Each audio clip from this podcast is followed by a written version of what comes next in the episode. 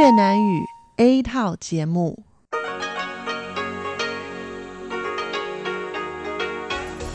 Đây là Đài Phát thanh Quốc tế Đài Loan RTI.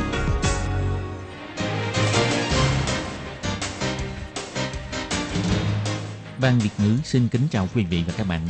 Đây là chương trình Việt ngữ Đài Phát thanh RTI được truyền đi từ Đài Loan.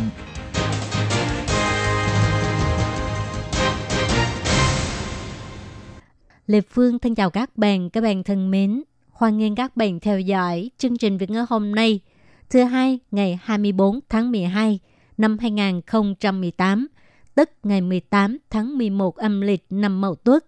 Chương trình Việt ngữ hôm nay sẽ đem đến với các bạn các nội dung như sau. Trước hết là phần tin thời sự của Đài Loan, kế tiếp là bài chân đề, sau đó là các chương mục tiếng hoa cho mỗi ngày, tìm hiểu Đài Loan và cùng nhau vui sống. Nhưng trước tiên, Lê Phương sẽ mời các bạn theo dõi phần tin thời sự của Đài Loan và trước hết là các mẫu tin tóm tắt.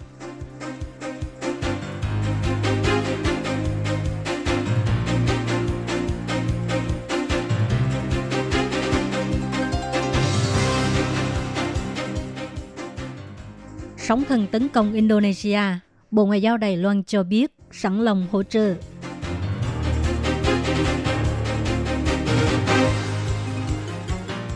Ngô Chu Nhiếp phủ nhận thông tin về nước đảm nhận chức vụ trưởng thư ký Ủy ban An ninh Quốc gia.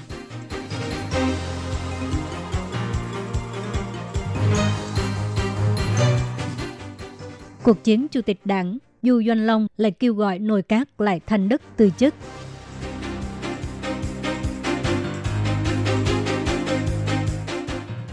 Gấu trúc đoàn đoàn đeo niềng răng để điều trị, một trường hợp đầu tiên trên thế giới.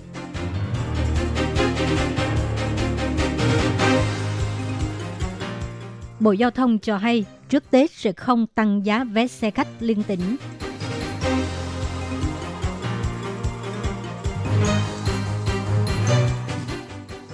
Chính thức thông tuyến đường sắt nhẹ Đàm Hải.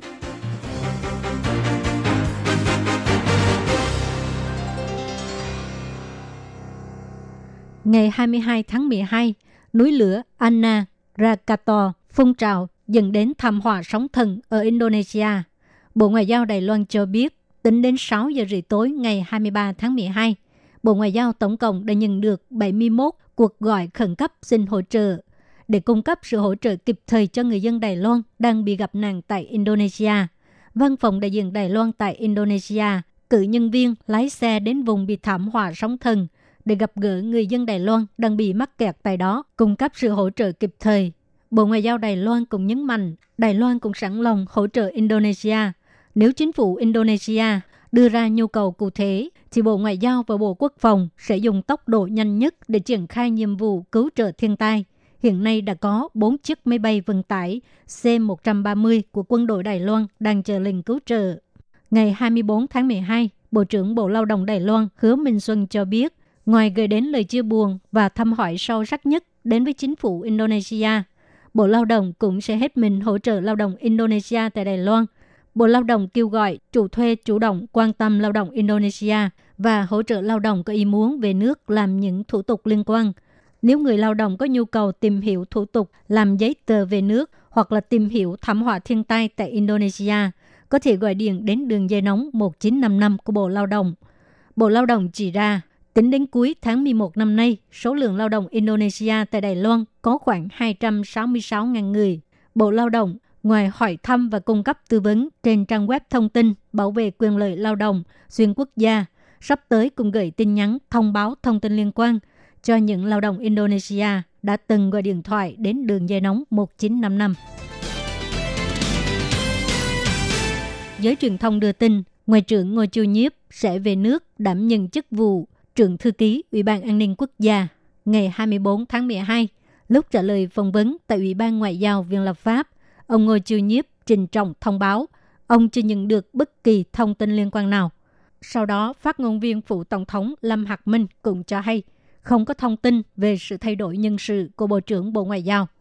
Giới truyền thông còn chỉ ra, Triệu Di Tường, chủ nhiệm văn phòng Bộ trưởng của Ngô chiêu Nhiếp có thể sẽ được cử phái ra nước ngoài làm phó đại diện. Ông Ngô chiêu Nhiếp chủ động hồi ứng, cho biết tuyệt đối không có việc cử phái ông Triệu Di Tường ra nước ngoài làm phó đại diện, nhưng Triệu Di Tường sẽ được cử phái sang Mỹ với danh nghĩa là thư ký. Ông Ngô Chiêu Nhiếp cho hay, Tôi nghĩ biểu hiện của Triệu Di Tường trong lĩnh vực ngoại giao Đài Loan là mọi người ai ai cũng đã nhìn thấy. Trong khoảng thời gian này, anh ấy luôn sát cánh bên tôi để giải quyết những sự vụ liên quan đến Mỹ. Ngay cả phía Mỹ cũng đều khen ngợi về sự biểu hiện của anh ấy. Ông Ngô Chiêu Nhiếp nhấn mạnh, lúc giải quyết vấn đề nhân sự, ông luôn giữ nguyên tắc, đúng chỗ, đúng người và mọi việc cũng phải được tiến hành theo quy định nhân sự. Gần đây trên trang Facebook cá nhân, ứng viên Chủ tịch Đảng Dân Tiến Du Doanh Long thường xuyên phê bình nặng Đảng Dân Tiến thất bại thảm hại trong cuộc bầu cử vừa qua. Nhưng cho đến nay, toàn bộ nội các vẫn chưa chịu từ chức, thật là mất mặt.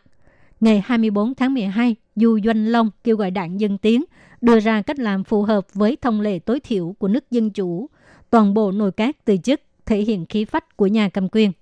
Một ứng viên Chủ tịch Đảng Dân Tiến khác là ông Trác Bình Thái – Ông ta phê bình Du Doanh Long, nói lại Thanh Đức không chịu từ chức là hành vi xấu xa khiến cho ông rất chán nản. Ông hỏi lại Du Doanh Long, vì cuộc bầu chọn chủ tịch mà phải công kích như vậy hay sao?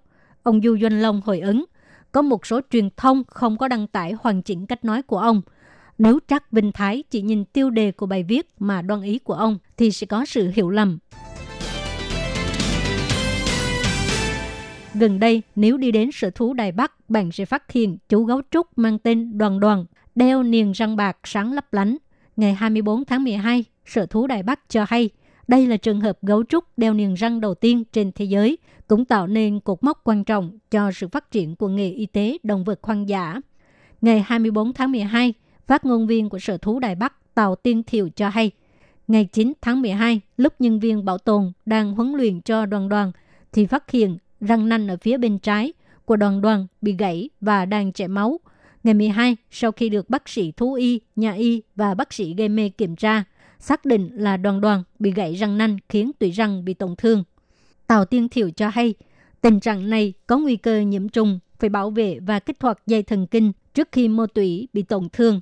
Để cho đoàn đoàn có thể giữ được toàn bộ hàm răng, duy trì chức năng ăn uống và tránh cho răng nanh lại bị gãy đội ngũ y tế liền tiến hành điều trị tủy, loại bỏ các mô tủy bị nhiễm trùng, lấp đầy bằng khoáng trioxy tổng hợp để bảo vệ và kích hoạt các dây thần kinh. Tào Tiên Thiệu cho biết, sáng ngày 23 tháng 12, đoàn đoàn được đeo niềng răng, là trường hợp gấu trúc đeo niềng răng đầu tiên trên thế giới, cũng tạo nên một cột mốc quan trọng cho sự phát triển của ngành y tế động vật hoang dã. Tào Tiên Thiệu giải thích, gấu trúc chủ yếu là ăn lá tre và cũng ăn thân tre. Vì vậy, khi ăn vào, gấu trúc sẽ dùng đến răng nanh để cắn thân tre. Cần nhắc đến thói quen ăn uống đặc biệt của gấu trúc, đội ngũ y tế đã chọn dùng niềng răng bằng kim loại titan. Nguyên nhân là vì titan có khả năng tương thích sinh học tốt, không độc hại và có khả năng chịu nhiệt độ cao, chịu nhiệt độ thấp, độ cứng cao, kháng axit và kiềm mạnh. Sáng ngày 24 tháng 12, tại Viện Lập pháp, lúc trả lời phỏng vấn, quyền Bộ trưởng Bộ Giao thông Vương Quốc Tài cho hay, cân nhắc đến nhu cầu dân sinh, trước Tết năm 2019 sẽ không tăng giá vé xe khách liên tỉnh. Vừa qua, xe khách của Quang và xe khách Thuận liên công bố sẽ bớt lại mức ưu đãi giảm vé nhằm ứng phó giá xăng dầu và các chi phí khác đang tăng giá vào ngày 3 tháng 1 và ngày 5 tháng 1. Nhưng tối hôm qua, Tổng cục Đường Cao tốc thuộc Bộ Giao thông liên lạc và trao đổi với nhà kinh doanh Nhà kinh doanh cho biết vì bây giờ giá dầu giảm mạnh, các biện pháp điều chỉnh giá vé sẽ bị hoãn lại. Ông Vương Quốc Tài cho hay, nhà kinh doanh điều chỉnh giá vé là có lý do của nhà kinh doanh, nhưng vẫn phải cân nhắc đến tổng thể. Tổng giám đốc công ty trách nhiệm hữu hạn xe khách của Quang Ngô Trung Tích cho biết, bây giờ giá dầu giảm mạnh, xác thực có thể giảm bớt áp lực cho nhà kinh doanh, sẽ phối hợp với chính sách của chính phủ tạm ngưng thay đổi giá vé. Tuyến đường sắt nhẹ Đàm Hải, Tan Hải chính thức thông xe vào ngày 24 tháng 12, dự kiến sẽ đem đến một trào lưu du lịch mới tại khu vực Đàm Hải. Công ty Metro Tân Bắc hy vọng kết hợp với đặc sắc của các tác phẩm nghệ thuật công cộng trong trạm xe Metro và nền văn hóa địa phương để giới thiệu các điểm du lịch xung quanh. Mời người dân thực hiện một chuyến du lịch đường sắt nhẹ để nhìn thấy vẻ đẹp khác nhau của đàm thủy, tan sệ. Tàu đường sắt nhẹ đàm hải chính thức thông xe. Mấy ngày nay có rất nhiều người tranh nhau trải nghiệm, từ nút mở cửa cho đến ghế da nhân tạo và sự thiết kế cửa sổ rất lớn trong mỗi cabin đều khiến cho hành khách cảm thấy rất là mới mẻ. Tuyến đường sắt nhẹ đàm hải chính thức thông xe sau 4 năm xây dựng. Tại mỗi trạm đều lắp đặt tác phẩm nghệ thuật của họa sĩ nổi tiếng Đài Loan ông Jimmy. Nhân viên công ty xe điện Metro Tân Bắc Dương Chính Vinh cho hay.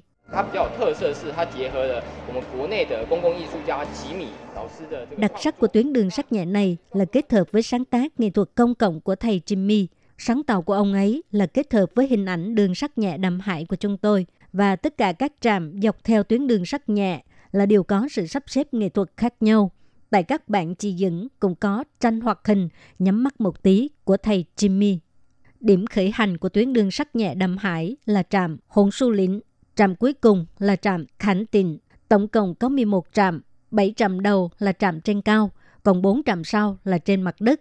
Giá vé thấp nhất của tàu đường sắt nhẹ là 20 đài tệ, cao nhất là 25 đài tệ. Thời gian chạy xe trên tuyến khoảng 25 phút một lượt. Anh Dương Chính Vinh cho hay.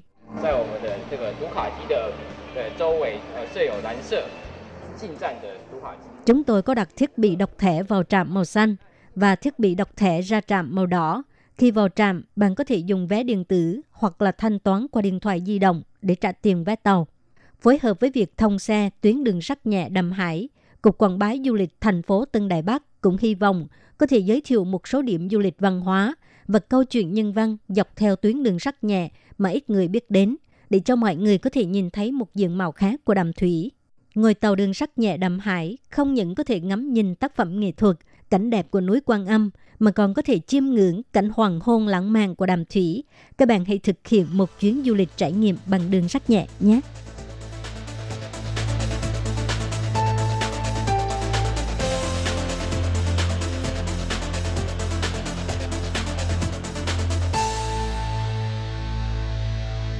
Các bạn thân mến, tiếp theo sau Lê Phương sẽ mời các bạn theo dõi phần tỷ giá hồi đoái.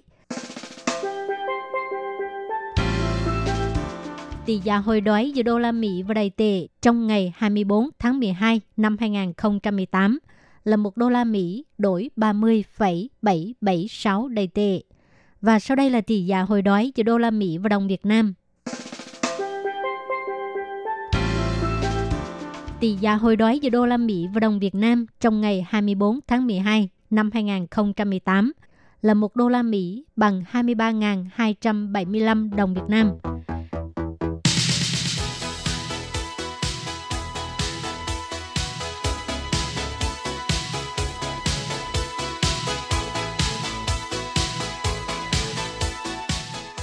Các bạn thân mến, vừa rồi là phần tin thời sự do lệ Phương thực hiện. Và sau đây xin điểm lại các tin chính hôm nay.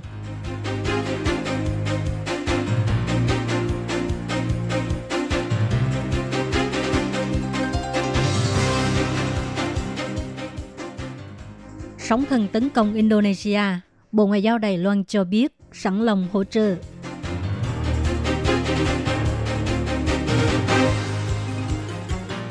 Ngôi chùa nhiếp phủ nhận thông tin về nước đảm nhận chức vụ trưởng thư ký Ủy ban An ninh Quốc gia.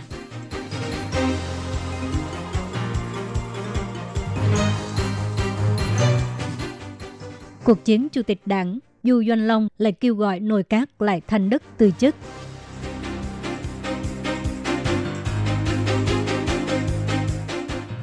Gấu trúc đoàn đoàn đeo niềng răng để điều trị, một trường hợp đầu tiên trên thế giới.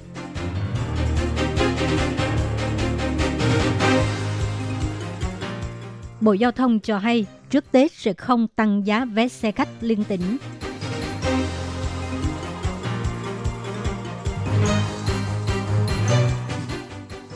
Chính thức thông tuyến đường sắt nhẹ Đàm Hải.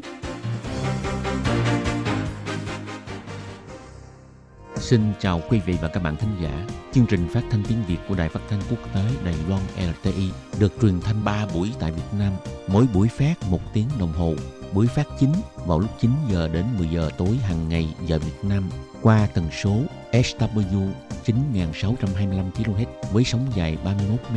Buổi phát lại lần một vào hôm sau 6 giờ đến 7 giờ sáng giờ Việt Nam. qua tần số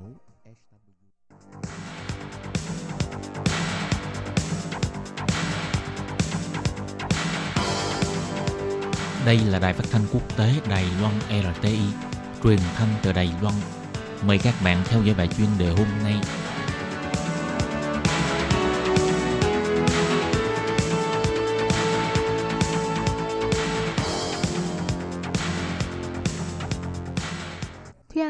Chào quý vị và các bạn. Chào mừng các bạn đến với một chuyên đề ngày hôm nay. Chủ đề của bài chuyên đề ngày hôm nay là tự do từ trong bước chạy, bước chân bình quyền của phụ nữ Afghanistan. Đây là một chủ đề về sự đấu tranh vì bình đẳng giới tính và tự do của phụ nữ tại quốc gia Hồi giáo này. Mời các bạn cùng lắng nghe nhé.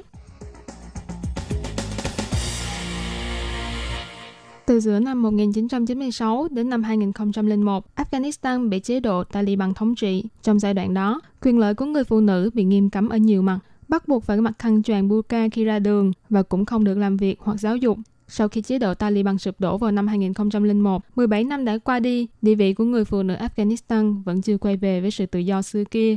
Thế nhưng, ngày nay phụ nữ Afghanistan đã có thể dùng cách chạy bộ để tìm đến tự do cho bản thân mình. Trước thời khắc bình minh, hơn chục cô gái phụ nữ Afghanistan tập trung tại một con đường nhỏ hẻo lánh ở ngoài ô thủ đô Kabul để chạy bộ và đắm chìm trong từng bước chân tự do của mình. Đây là những cô gái của tổ chức Free to Run, một tổ chức được thành lập do các thành viên đều là phụ nữ. Mỗi tuần cùng nhau chạy bộ trên đường phố và công viên ở thủ đô Kabul vài lần, tận hưởng niềm vui và sự tự do mà hoạt động ngoài trời này mang lại. Và họ cũng dũng cảm đương đầu với những ánh mắt bất mãn, lời nói công kích, thậm chí là hành vi bạo lực của những người xung quanh đối với mình. Cô Zara, năm nay 26 tuổi cho biết, khi chạy bộ tôi cảm nhận được sự tự do. Cô nói cô thích chạy bộ, bởi vì việc đó khích lệ cô, giúp cô tìm thấy ý nghĩa của cuộc sống.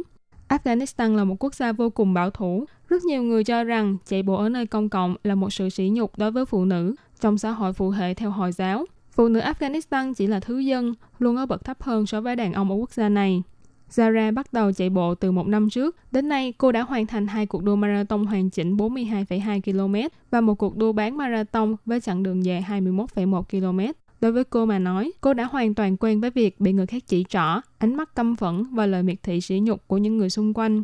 Tuy nhiên, ở Afghanistan, chạy marathon nhất định phải tổ chức ở những thành phố tương đối an toàn như Bamiyan hay Mazar-i Sharif.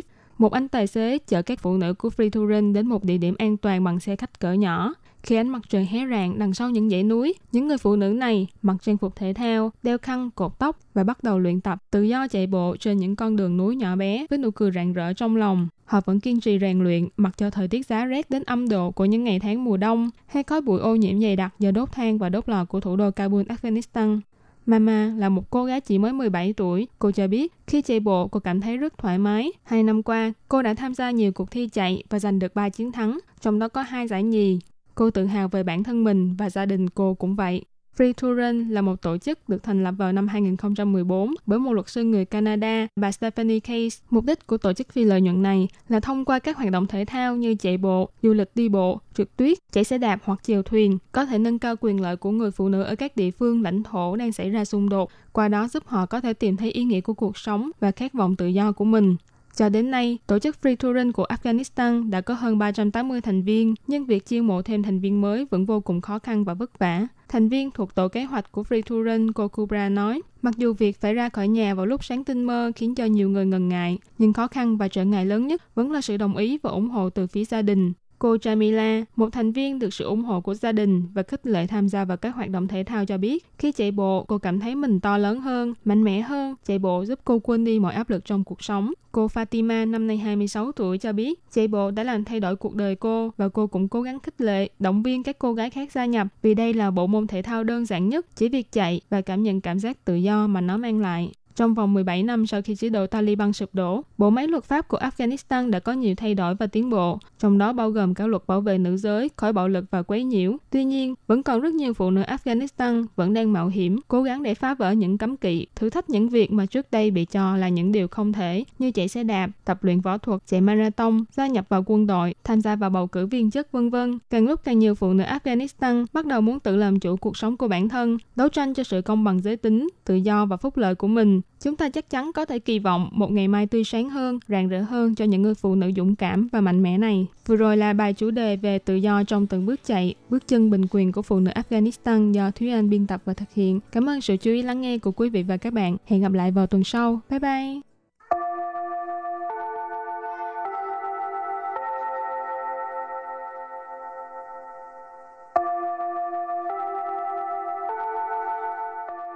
Xin mời quý vị và các bạn đến với chuyên mục Tiếng Hoa cho mỗi ngày do Hoàng Lam và Lệ Phương cùng thực hiện.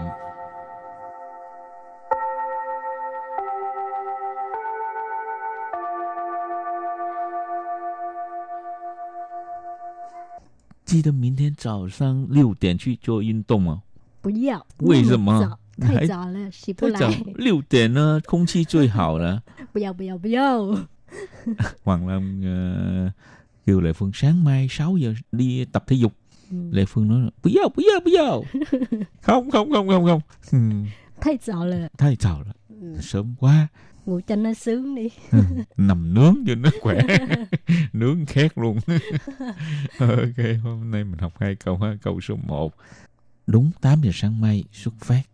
Nếu trễ giờ thì không chờ. Câu số 2 Nhớ nha, cho nên đến trễ. Bây giờ mời các bạn lắng nghe cô giáo đọc hai câu mẫu này bằng tiếng Hoa. 明天早上八点钟准时出发，逾时不候。记住，千万不要迟到。 Sau đây là giải thích các từ vựng trong câu 1. 明天 Miễn thế là ngày mai.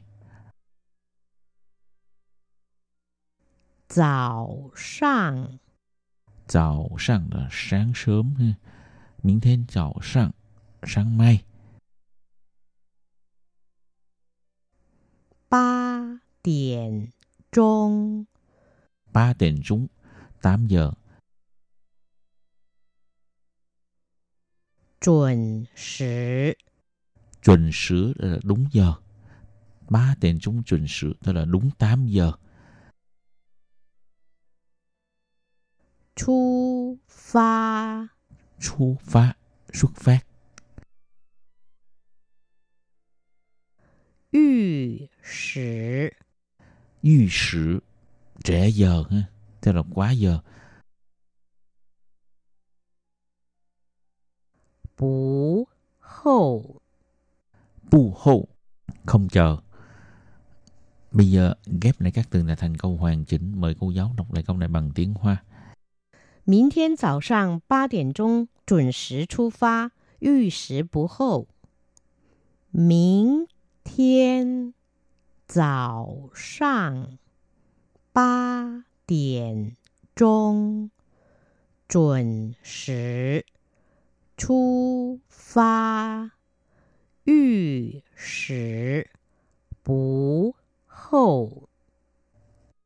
Câu này có nghĩa là mai đúng 8 giờ sáng xuất phát, nếu trễ giờ thì không chờ. Và câu thứ hai, nhớ nha, đừng có đến trễ đó. 记住，千万不要迟到。 Sau đây là giải thích các từ vựng trong câu 2.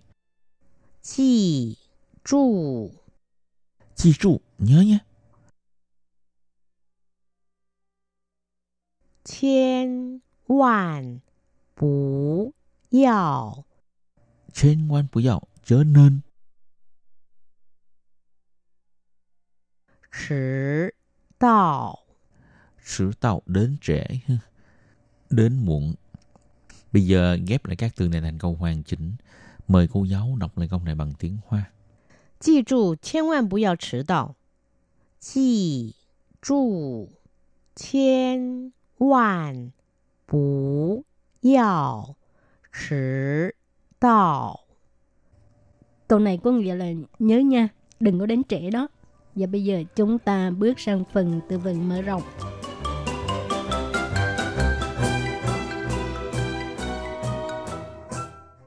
Lại bù chỉ Lại bù chỉ Tức là không kịp cũng có nghĩa là trễ rồi đó ha.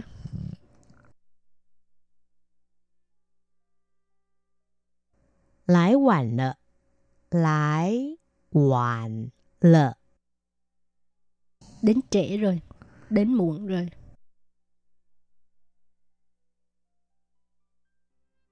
Cảm bù sang cảm bù sang không theo kịp ha không đuổi kịp. Chua của Chua của Tức là lỡ mất cơ hội ha. 分秒不差，分秒不差， Đúng giờ cũng Đúng. có ý là nói về cái độ chính xác đó ha. 下次请早，下次请早。 Lần sau hãy đến sớm. Hảo, bây giờ chúng ta đặt câu cho các từ vựng mở rộng. Từ thứ nhất, lái bút chỉ. Không kịp rồi. 我不吃早餐了，我来不及了。我不吃早餐了，我来不及了。 Tôi không ăn sáng nữa. Tôi không kịp, trễ giờ rồi.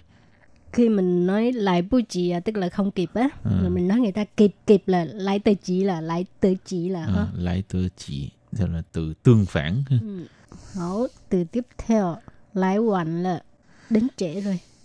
对不起，我来晚了， Xin lỗi, tôi đến muộn rồi. 赶不上。 Không theo kịp. 糟糕，我赶不上这班车，怎么办？ Chết rồi, tôi không đi kịp chuyến xe này. Phải làm sao đây? 那搭下一班车喽。 Nó ta xa y ban sơ là thế thì đi chuyến sau. Ừ. Ờ, ở đây cảm bữa sáng là không đi kịp nha.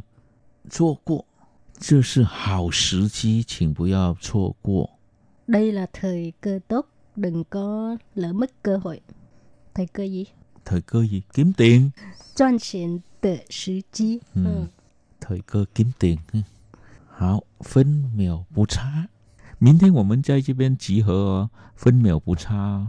Ừ, ngày mai chúng ta tập hợp ở đây nhé, phải đúng giờ đó. 好，下次请早，下次请早，lần sau hãy đến sớm。 对不起，赠品都送完了，下次请早。 Xin lỗi, tặng phẩm đã tặng hết rồi ha. Lần sau hãy đến sớm. Hảo, trước khi chấm dứt bài học hôm nay, xin mời các bạn ôn tập lại hai câu mẫu.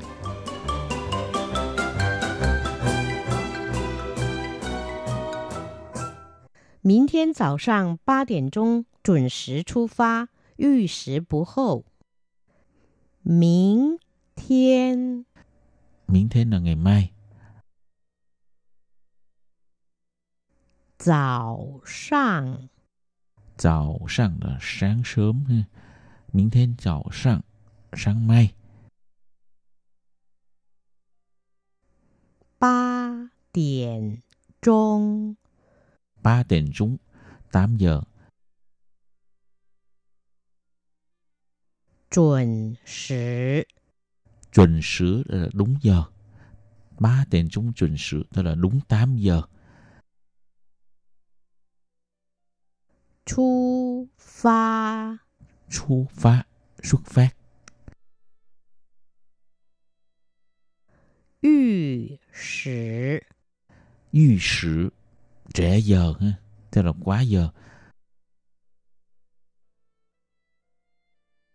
Bù hậu Bu hô, không chờ. Bây giờ ghép lại các từ này thành câu hoàn chỉnh. Mời cô giáo đọc lại câu này bằng tiếng Hoa. 明天早上八点钟准时出发，逾时不候。 Câu này có nghĩa là mai đúng 8 giờ sáng xuất phát, nếu trễ giờ thì không chờ. Và câu thứ hai, nhớ nha, đừng có đến trễ đó. 记住，千万不要迟到。记住， Chi trụ, nhớ nhé. 千万不要 Trên quan bù dạo, chớ nên. 迟到。 Sử tạo đến trễ. ha. Đến muộn. Bây giờ ghép lại các từ này thành câu hoàn chỉnh. Mời cô giáo đọc lại câu này bằng tiếng Hoa. 记住，千万不要迟到。 记住，千万不要迟到。 tuần này có nghĩa là nhớ nha, đừng có đến trễ đó. Chuyên mục tiếng Hoa trong mỗi ngày của hôm nay đến đây xin tạm chấm dứt. Cảm ơn các bạn đón nghe. Hẹn gặp lại các bạn vào bài học tới. Bye bye. Bye bye.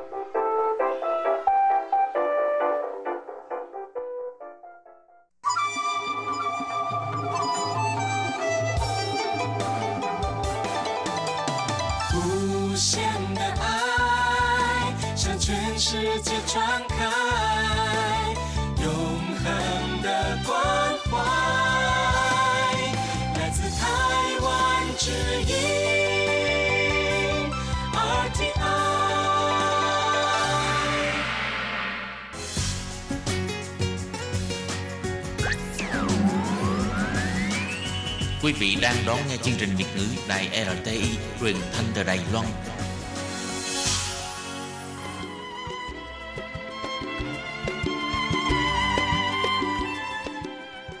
Xin mời quý vị đến với chuyên mục Tìm hiểu Đài Loan. Chuyên mục này giới thiệu về con người và đất nước Đài Loan. Hoan nghênh đón nghe.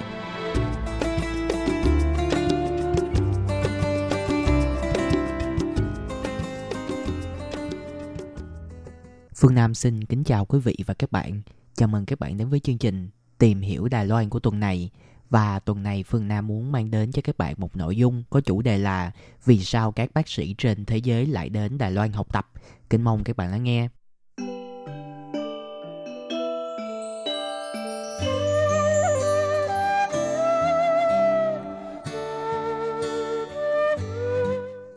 Theo thống kê của các cơ quan y tế Đài Loan, năm 2017, hơn 305.600 người nước ngoài, trong đó có khoảng 33,17% đến từ các nước châu Á, đã đến Đài Loan để được khám sức khỏe, điều trị y tế và dịch vụ thẩm mỹ.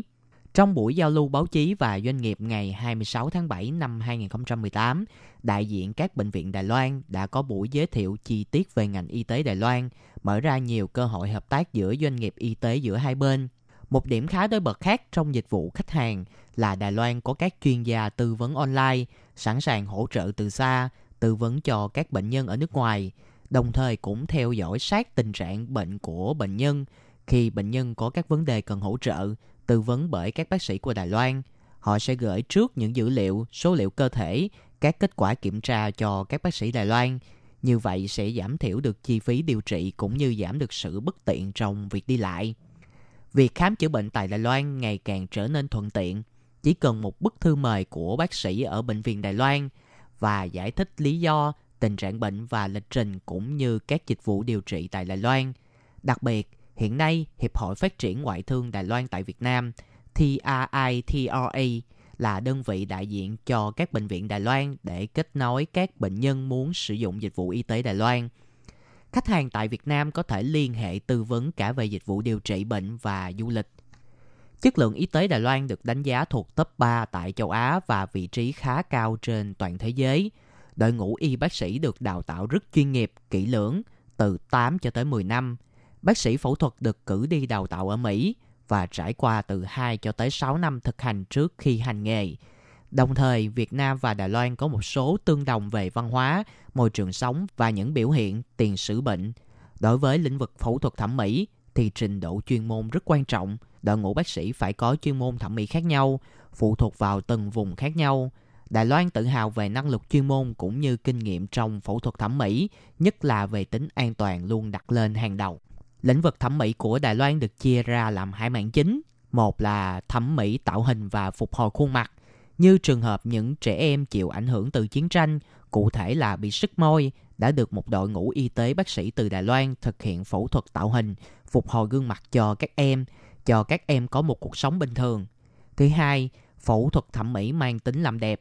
Và vừa qua triển lãm Taiwan Expo năm 2018, đoàn y tế Đài Loan bao gồm 12 bệnh viện và công ty công nghệ y tế đã tổ chức thành công hội thảo giới thiệu các dịch vụ y tế, đào tạo nhân viên y tế, công nghệ và dụng cụ y tế hiện đại nhất tại Việt Nam.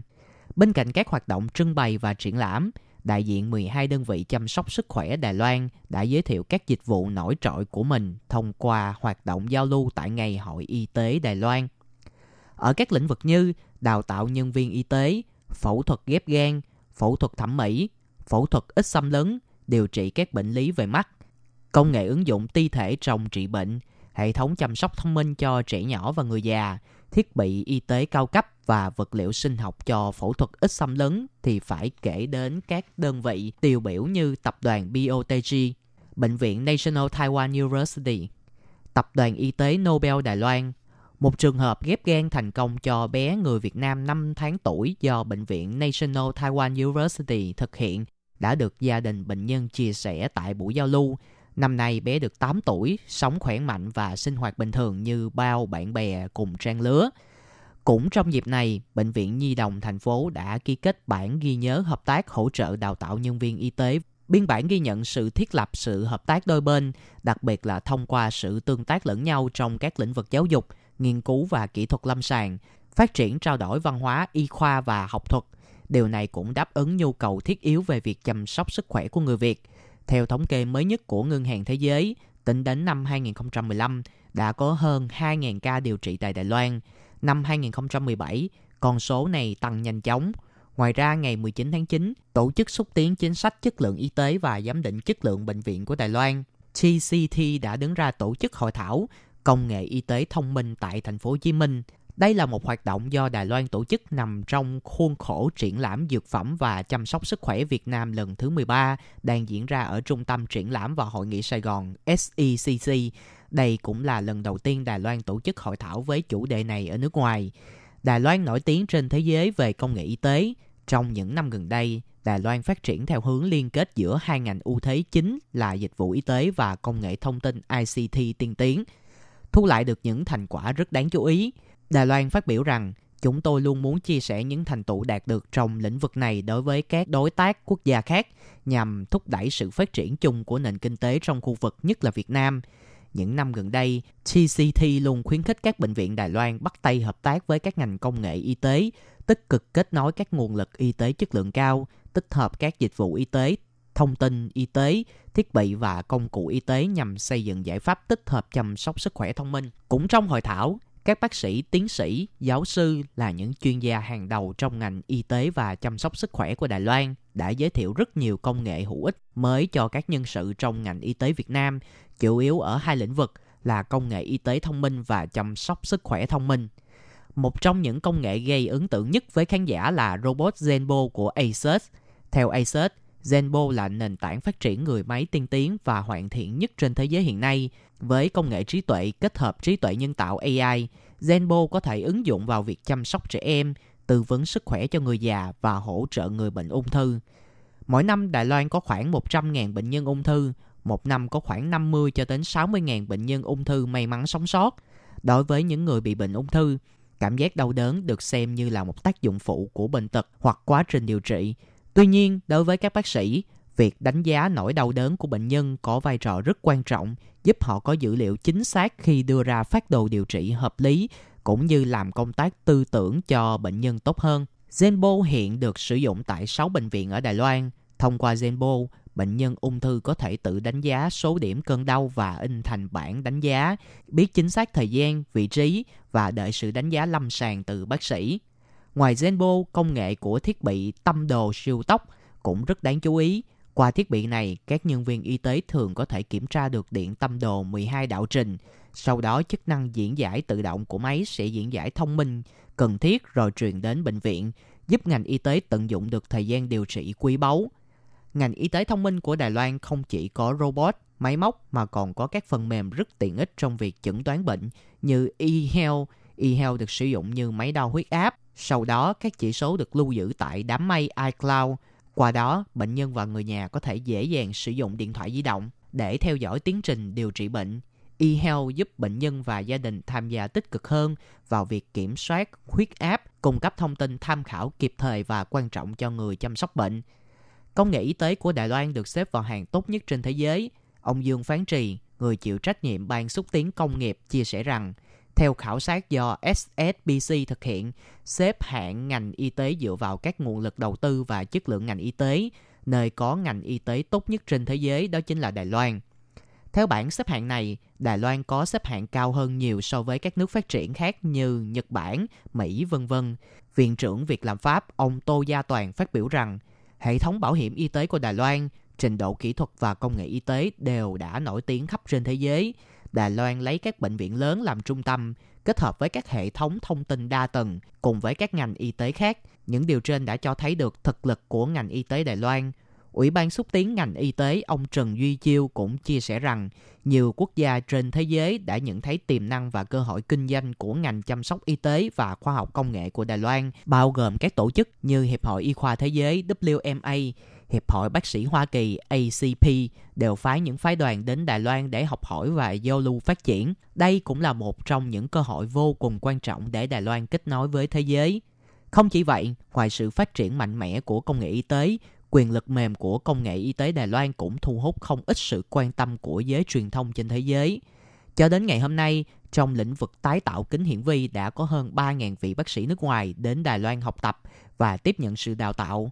Thông qua đó, Đài Loan cũng đem công nghệ y học Đài Loan, kinh nghiệm cả về mặt tinh thần truyền khắp mọi nơi trên toàn thế giới. Trong năm nay, triển lãm Trainer The Trainer đã giới thiệu sự phát triển và thành tựu của Đài Loan như là một trung tâm đào tạo các bác sĩ quốc tế. Ông Dương Phán Trì chia sẻ một câu chuyện rằng, Trước đây có rất nhiều đội ngũ đến từ Đông Nam Á có mong muốn được đến Đại học Tokyo để học tập về oxy hóa qua màng ngoài cơ thể. Tuy nhiên, Đại học Tokyo đã giới thiệu họ hãy đến Đài Loan để học tập vì Đài Loan là nơi sử dụng oxy hóa qua màng ngoài cơ thể tốt nhất trên thế giới hiện nay. Ngoài ra, Đài Loan còn là quốc gia có nền y tế thuộc hàng tấp đầu. Nói thêm về oxy hóa qua màng ngoài cơ thể, ông Kha Văn Triết, thị trưởng thành phố Đại Bắc hiện nay là người đầu tiên đã đưa oxy hóa qua màng ngoài cơ thể vào điều trị và cứu sống không biết bao nhiêu trường hợp tưởng chừng như đã không còn cách chữa trị. Giới y học Đài Loan đã xưng ông rằng ông là người cha của oxy hóa màng ngoài cơ thể của Đài Loan. Có một lần, ông đã cứu sống một trường hợp, một cô gái vũ công. Khi phát hiện tim ngừng đập, người ta lập tức đưa cô đi bệnh viện. Khi đó CPR đã qua 4 tiếng và khi được ông Kha Văn Triết cùng đội ngũ của mình cố gắng và sử dụng phương pháp oxy hóa qua màng ngoài để điều trị và cứu sống được cô. Không lâu sau cô đã hoàn toàn bình phục và có thể khiêu vũ trở lại. Trong các văn kiện nghiên cứu của giới y học, CPR dài nhất trên thế giới và cứu sống trở lại là trường hợp này. Đó cũng là một sự chấn động của giới y học trên thế giới lúc bấy giờ, vì chưa có một trường hợp nào CPR lâu như vậy mà có thể sống được. Một trường hợp khác cũng gây chấn động giới y học mà ông Kha Văn Triết đã làm được, là một trường hợp một người nam 56 tuổi. Ban đầu vì bệnh đau tim nên đã được đưa vào phòng cấp cứu. Qua nhiều lần phẫu thuật thì dường như trái tim của anh ta đã bị cắt bỏ. Ông Kha Văn Triết lúc đó quyết định rằng sử dụng hai máy oxy hóa màng ngoài để hỗ trợ cứu sống. Đây cũng là trường hợp đầu tiên một người 16 ngày không có trái tim và sống nhờ vào máy oxy hóa màng ngoài. Sau đó không lâu thì được ghép tim và ông đã tươi tỉnh trở về cùng gia đình của mình. Qua câu chuyện trên cũng cho ta thấy được Đài Loan thật sự rất có tiềm năng về ngành y tế. Các vấn đề sức khỏe là một vấn đề lĩnh vực quan tâm chung trên toàn thế giới, nhưng sức mạnh khoa học và công nghệ được hoạch định dài hạn của Đài Loan đã giúp Đài Loan có chỗ đứng tốt. Ông Trương Ích Hoa đã chia sẻ rằng thiết kế vi mạch, chất bán dẫn và truyền thông thông tin, những công nghệ chính này là chìa khóa cho sự đổi mới của thế hệ y tế tiếp theo.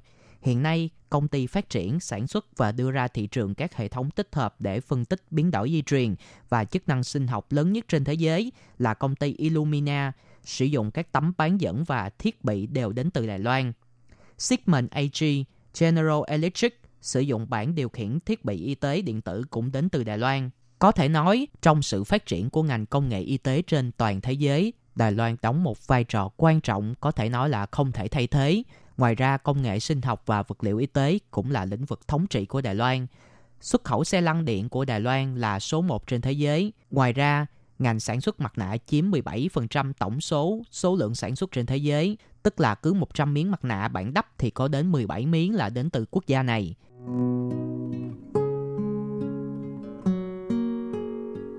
Vừa rồi là nội dung vì sao các bác sĩ trên thế giới lại đến Đài Loan học tập của chương trình Tìm hiểu Đài Loan của tuần này. Phương Nam xin chào tạm biệt các bạn. Hẹn gặp các bạn vào tuần sau với nhiều nội dung mới mẻ hơn. Xin chào tạm biệt. Bye bye.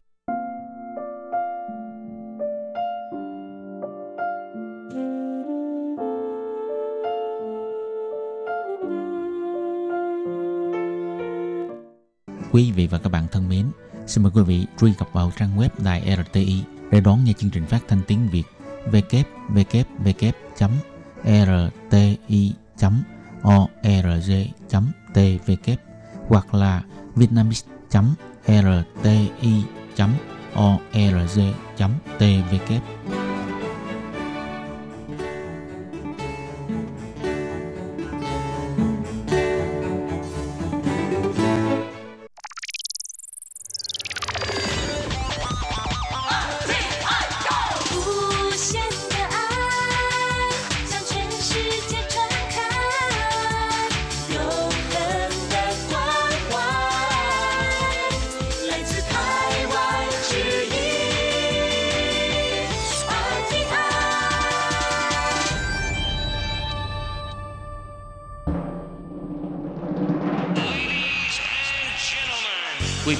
đón nghe chương trình Việt ngữ Đài RTI truyền thanh từ Đài Loan.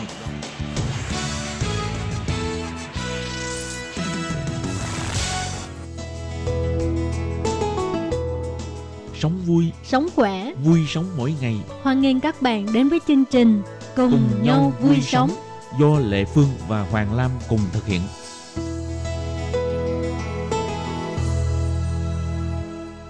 Hoàng Lam và Lệ Phương xin chào tất cả các bạn.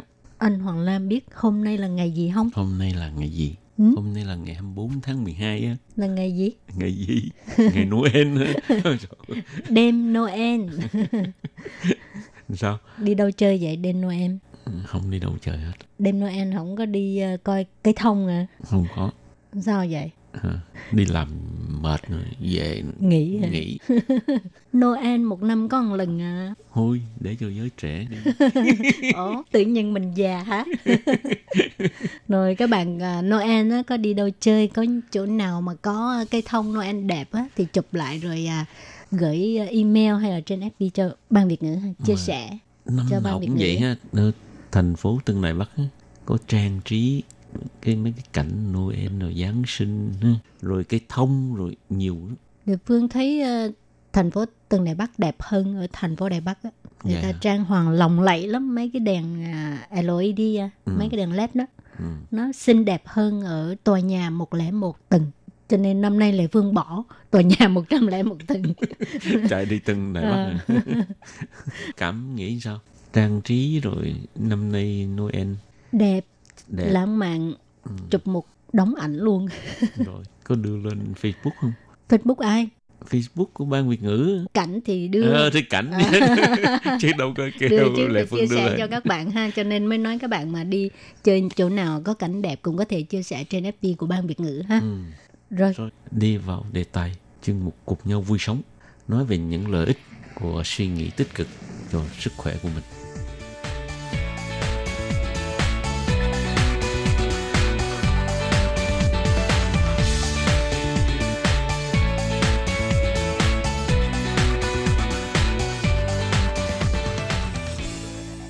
suy nghĩ tích cực không chỉ là món ăn tinh thần giúp cho bạn cảm thấy lạc quan và yêu đời, mà còn mang lại những lợi ích tích cực về mặt sức khỏe. Còn suy nghĩ tiêu cực thực sự ảnh hưởng xấu cho sức khỏe của bạn. Thông thường những tư tưởng bi quan làm cho bạn cảm thấy không thoải mái và thậm chí khiến cho bệnh nặng hơn. Sau đây là một số lợi ích về sức khỏe của tư duy tích cực. Cái thứ nhất là chống trầm cảm. Theo các nhà tâm lý học chứng minh cho biết là một trong những yếu tố chính của bệnh trầm cảm là tư tưởng bi quan. Ừ, lúc nào cũng nghĩ xấu nghĩ không có yêu đời gì hết á. Chuyên gia cho biết bất cứ ai thay đổi từ tâm trạng tiêu cực sang tích cực có thể chống lại trầm cảm. Rồi cái lợi ích kế tiếp đó là tránh được cao huyết áp và bệnh tiểu đường các nhà khoa học đã chứng minh là những người phụ nữ sau thời kỳ mãn kinh á, là có đời sống lạc quan sẽ giảm thiểu được cái tỷ lệ tử vong. Những người suy nghĩ tích cực cái à, khả năng bị cao huyết áp hay là bị tiểu đường á, thì ít hơn so với những người luôn bi quan.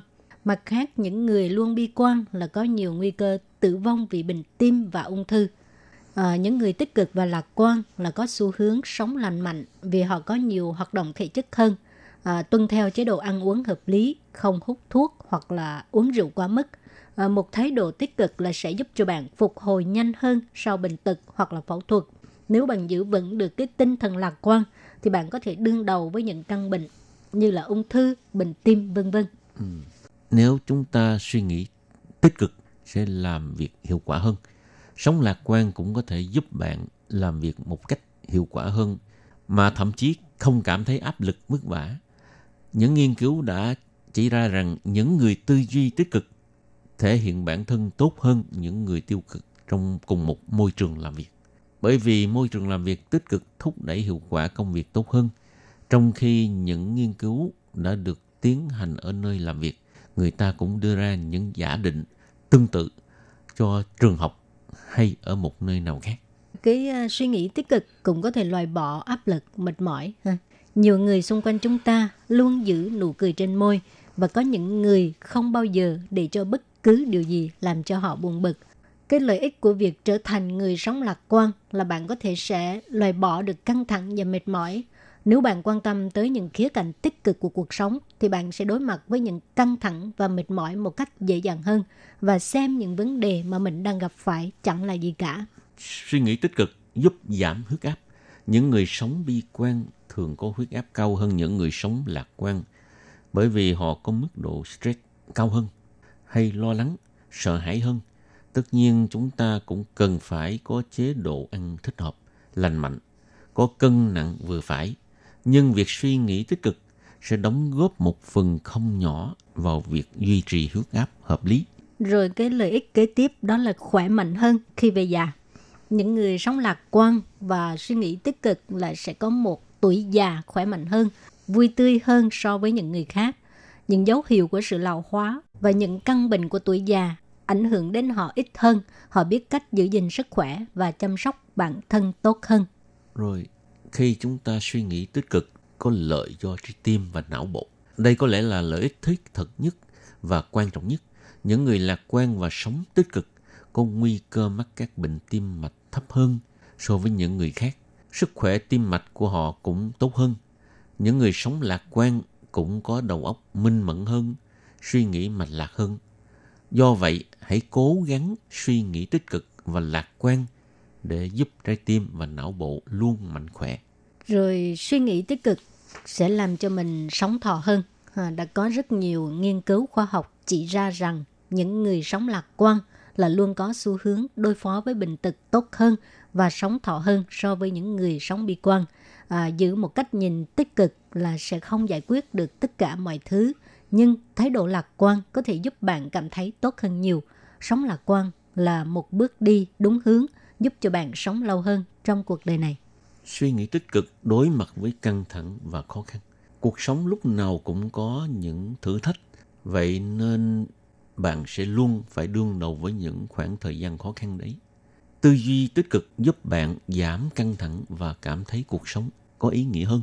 Khi bạn suy nghĩ tích cực, bạn sẽ nghĩ khó khăn làm chúng ta trưởng thành hơn, mạnh mẽ hơn. Lúc ấy, trong đầu bạn không còn những lo sợ, mà thay vào đó là những ý chí vươn lên mãnh liệt, đánh bại mọi khó khăn. Và bạn có thể học cách thay đổi từ suy nghĩ tiêu cực sang tích cực để có được những lợi ích về mặt thể chất lẫn tinh thần. Quá trình này đơn giản nhưng cần có thời gian và sự luyện tập để tạo thói quen tư duy tích cực. Rồi thì vừa rồi là những lợi ích của việc uh, suy nghĩ tích cực ha và bây giờ mình giới thiệu về uh, những cách vượt qua suy nghĩ tiêu cực. Mỗi lần anh Hoàng Lam có những cái suy nghĩ tiêu cực á thì phải làm sao? Nghe nhạc, uống cà phê. Vậy là Ờ, không trời. có suy nghĩ tiêu cực nữa hả? Ừ. Rồi Lệ Phương sao? Lê Phương không bao giờ có suy nghĩ tiêu cực. Ờ, lúc nào cũng tích cực có đúng như không? Không. ok. Suông như vậy hả? Rồi cách vượt qua suy nghĩ tiêu cực là như thế nào đây? Cách thứ nhất là luôn tìm điểm sáng trong đêm tối. Những điều tốt đẹp là luôn nảy mầm xanh từ khó khăn gian khổ. Vấn đề là mỗi người có tự nhận ra hay không mà thôi. Trong những lúc bế tắc thì các bạn hãy luôn cố gắng tìm ra điểm tốt mà mình có trong hoàn cảnh này là gì. Đó sẽ là chiếc phao cứu sinh nâng đỡ chúng ta vững tin hơn trong cuộc sống. Chẳng hạn như khi bỏ lỡ ờ, cái ờ, cơ hội ký hợp đồng với một khách hàng tiềm năng thì bạn có thể bị cấp trên khiển trách và vô cùng chán nản. Nhưng mà lúc đó thì các bạn hãy nghĩ, mặc dù vậy mình đã học được thêm một bài học có thêm một kinh nghiệm sống. À, chắc chắn với những khách hàng sau mình sẽ không mắc lại sai lầm đó nữa. Cách thứ hai là hãy bỏ ngoài tai những lời nói sau lưng.